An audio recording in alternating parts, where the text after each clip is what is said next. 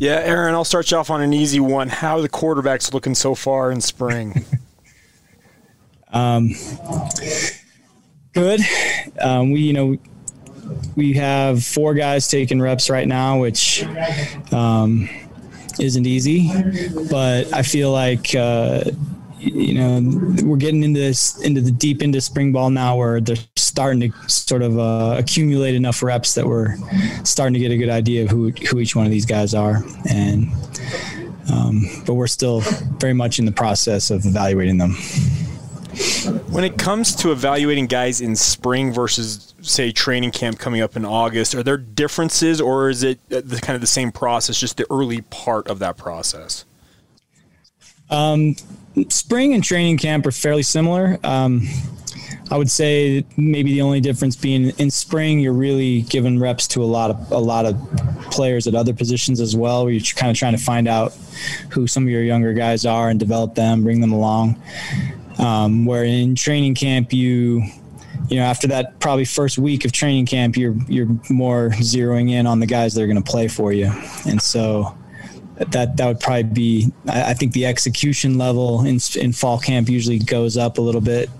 You know, it's just, as you zero in more on who's going to play and those guys get reps of playing together. So that can help the quarterback sometimes, but um, they're very similar.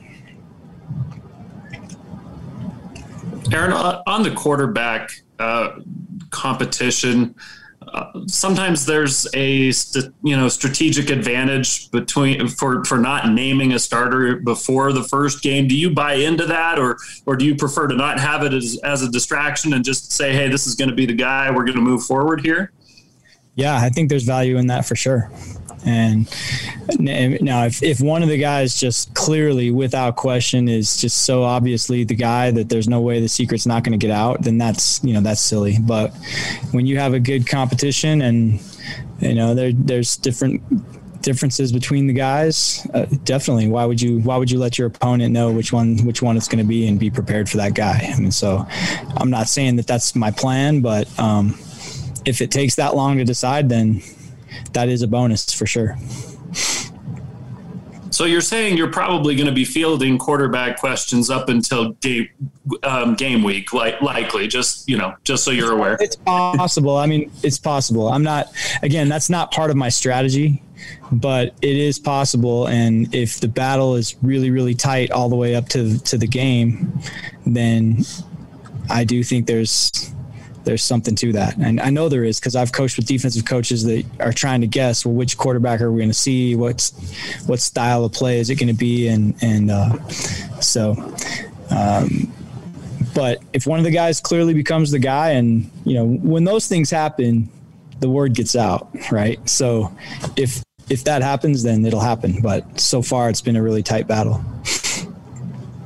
Coach, I wanted to ask you a little bit of a, a different question, because it's now March Madness. Who were maybe some of the best basketball players, either on the coaching staff or some of the players on the team, when you guys hoop it up and do some pickup ball? Me. I'm the best basketball player on the staff, and it's not close. Um, so, yeah, that's it. And nobody else, just kidding. Harvey's a good player. Kalani's not a bad basketball player, actually. Uh I haven't seen everybody play, though, but I can still shoot. That's all I do now. I don't play. I don't play anymore, though. I just shoot with my kid in the backyard. It's like Steph Curry out there just cooking from, from three. Yeah. yeah. No, I can't. I don't play at all anymore. but, uh, yeah, but there are some pretty good basketball players on our coaching staff. Yeah. And I think Harvey definitely is the best one. Uh, with on, on the football side of things, with, with the quarterback battle, how is um, – Jaren Hall, like, you know, coming in, he was fully healthy. How is he, uh, where have you seen maybe growth in his game now that he's healthy again? He looks better every day. So he's, he's, you're, the, the health is everything with him. He is, he's had a tough time staying healthy. Uh, but when he's been available to us, he's played well. So that's the whole deal with him. And the first practice or two, I would say he was a little rusty. Uh, he hadn't played football in a full in a, in a year. And the last time he played was, you know, we got five practices last spring, and that was the last time he actually played. So the first couple of practices of this spring, He was a little rusty. Just a, the, the speed of the game was maybe a little quick for him at first, um, but he looked good, like physically. And so, you know, when you're as talented as he is, just each day he looks a little better, a little better. And I feel like, uh, you know, we're today was practice eleven, and the last three days uh, he's looked like a veteran player out there, and he's doing a good job. Hey, Coach, so kind of moving away from March Madness and spring ball, uh, looking ahead to the N F L draft, uh, this is arguably the best draft class B Y U has had in about twenty years. What do you think has contributed to that success, and is it something that B Y U will be able to continue in the future, or is it like a one-off type of situation? No, I, I mean, I don't I don't know how many guys we're going to have every year or even this year, but uh, it's definitely part of our recruiting strategy. Is we are trying to recruit players who have N F L ability and who have N F L goals. We we want a team full of guys that have a goal to play in the N F L, and, and especially in, in the quarterback room. I'm not interested in any quarterbacks that don't at least – want to get there. I mean, not everybody will, but that should be their, that should be an important goal of theirs if they want to play Q B for me. And, and so we're trying to recruit players at every position that have a chance. And then, uh, you know, if you keep, if you keep uh, getting enough players that have the raw material, then, you know, you're bound to, you do a good job developing them, then you're bound to have some draft picks at some point. And I think that you're going to see more in the next few years. Um, and it's been, it's been a big focus in our recruiting and our development. And what can you say about this year's B Y U draft class and what makes them special? Like why you were able to have so many guys um, be able to declare for the N F L draft? Well, it just starts with good coaches that recruited them. I mean, you know, it, it's recruiting. Recruiting is huge. It's identifying guys, you know, at a at a young age that you think are going to develop, you know, and, and it's not always the five-star national recruit that's coming to B Y U. And so, but seeing, you know, the guys that were involved in recruiting, you know, Brady Christensen, for example. I mean, he was a, you know, that was that was a.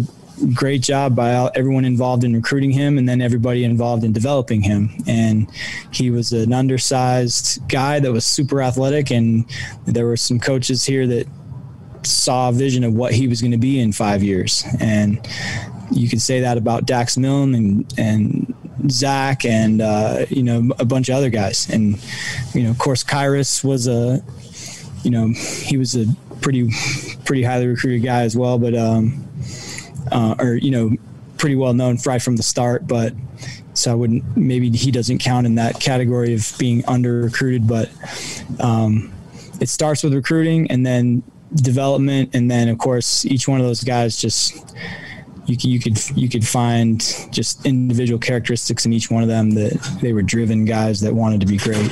And we gotta, we gotta keep it up. We gotta keep finding those guys. All right, let's take a follow-up from Jared, Mitch, and Jake. Aaron, I wanted to ask about um, whether you're seeing differences. You've been working with Jeff Grimes for a long time, and I was just wondering if it's if it's a unique new approach that uh, Coach Funk's bringing in with the offensive line, or if it's following a lot of the same things that uh, Coach Grimes did. Um, a little bit of both. He's Coach Funk's a very different, different personality, different approach. But uh, one thing I really have enjoyed about him is that he, he knew that we have a good offense and a good system already established. And he came in and did not change a single word for the offensive linemen. I mean, all the line calls that those guys make, all the play calls, the, all the techniques we use. I mean, he came in and learned our stuff. And I've worked uh, with coaches in the past who struggle with that and want to come in and establish their own system and make the players learn something new, make, you know, make them learn their deal. And he, he came in and learned ours. And so I have a lot of respect for him for that.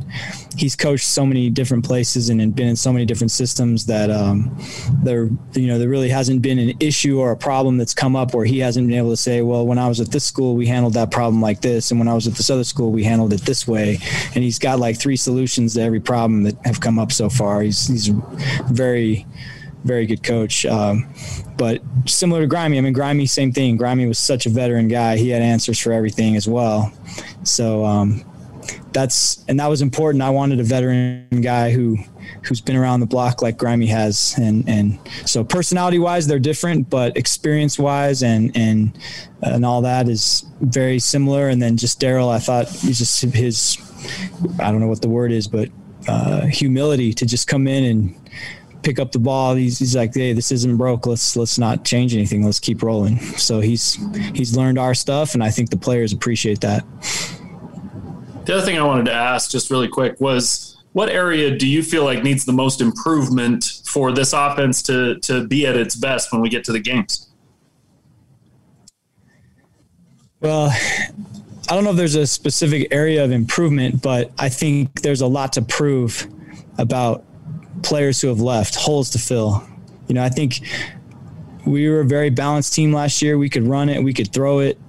Um, we were good in, on third downs. We were good in the red zone. You know, we did a lot of good things, but some good players left. And so somebody, some, some, you know, it, in the case of the quarterback, it's going to have to be a, a, a person. In the case of like Dax, losing Dax Milne or Matt Bushman or somebody, it doesn't always have to just be one guy. It could be a couple of guys, but we need players to step up and fill fill those shoes, man. We need someone to play left tackle. Brady Christensen's gone.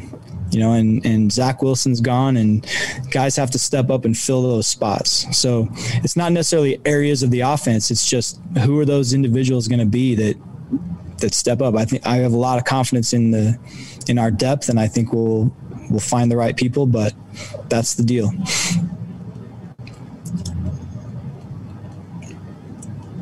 Coach, do, do you uh, now that you're the offense coordinator, and there's one less offensive coach on the staff, do you have the ability to, you know, work with some of the other position groups ever, or is it just solely focused on the quarterback at all times? I'm with the quarterbacks all the time, but we have portions of practice every day where we're working with other position groups. So, um, so yeah, I still get, I still get a good amount of work with the other groups, but at the same time, I have a lot of trust in our staff, so I don't feel like I have to.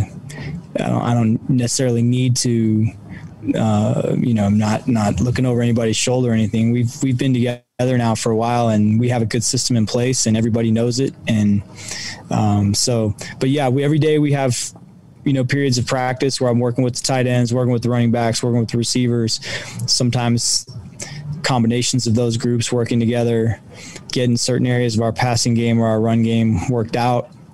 Um, you know, we spend a lot of time every day working on, blit, uh, you know, blitz pickup and pass protection things with the O-line and the backs and the tight ends. And so there's, there's tons of crossover um, amongst those groups and chances to interact with the guys who coach those positions. Aaron, when it comes to Zach, obviously the pre-draft process, he is all over the place, headlines everywhere. I just wanted to ask you, how many conversations have you had with N F L personnel? Uh, just talking more about specifically since the season ended in this lead yeah. up to the draft. Too many to count. I mean, it, it, it got exhausting for a while. I was, there was a, the minute there where I was like, I'm, I'm spending so much time on it. It was kind of eating into my job time here. Um, I'm happy to do it, of course, for him. I'm proud of him, happy for him. But, yeah, a lot of teams. He's there's a lot of teams that like him. I know that. I don't I don't know when he's going to go, but I know there's a lot of teams that really like him.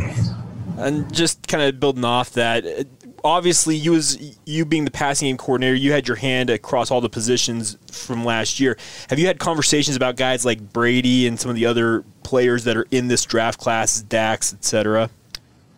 Yeah, sometimes not not every scout or every, you know, uh, management person or whoever I talk to. Not not all of them ask me about those guys. Some some ask me about all of them. Some of them just ask me about Zach. So that's more mixed. Um, but yeah, I've I've had conversations about all of our offensive players with with uh, various teams, and then I think I've talked to almost everybody about Zach. Last thing for me, I just wanted to ask you real quick. You guys are going to have that open practice next Friday. Actually have fans out there. Are you excited to have fans back in the stands, just have a little fun out there on the field again?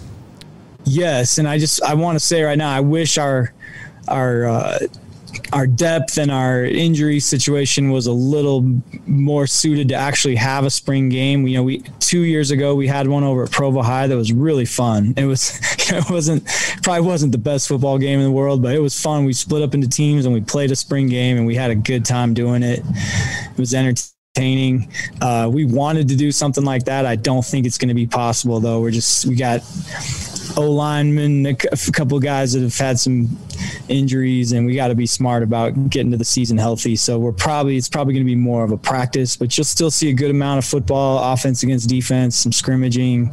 Uh, we'll throw the ball around and everybody can, everybody can, uh, you know, email me and D M me their opinions of our quarterbacks. I'm sure I'll get a whole bunch of those and uh, that'll be great.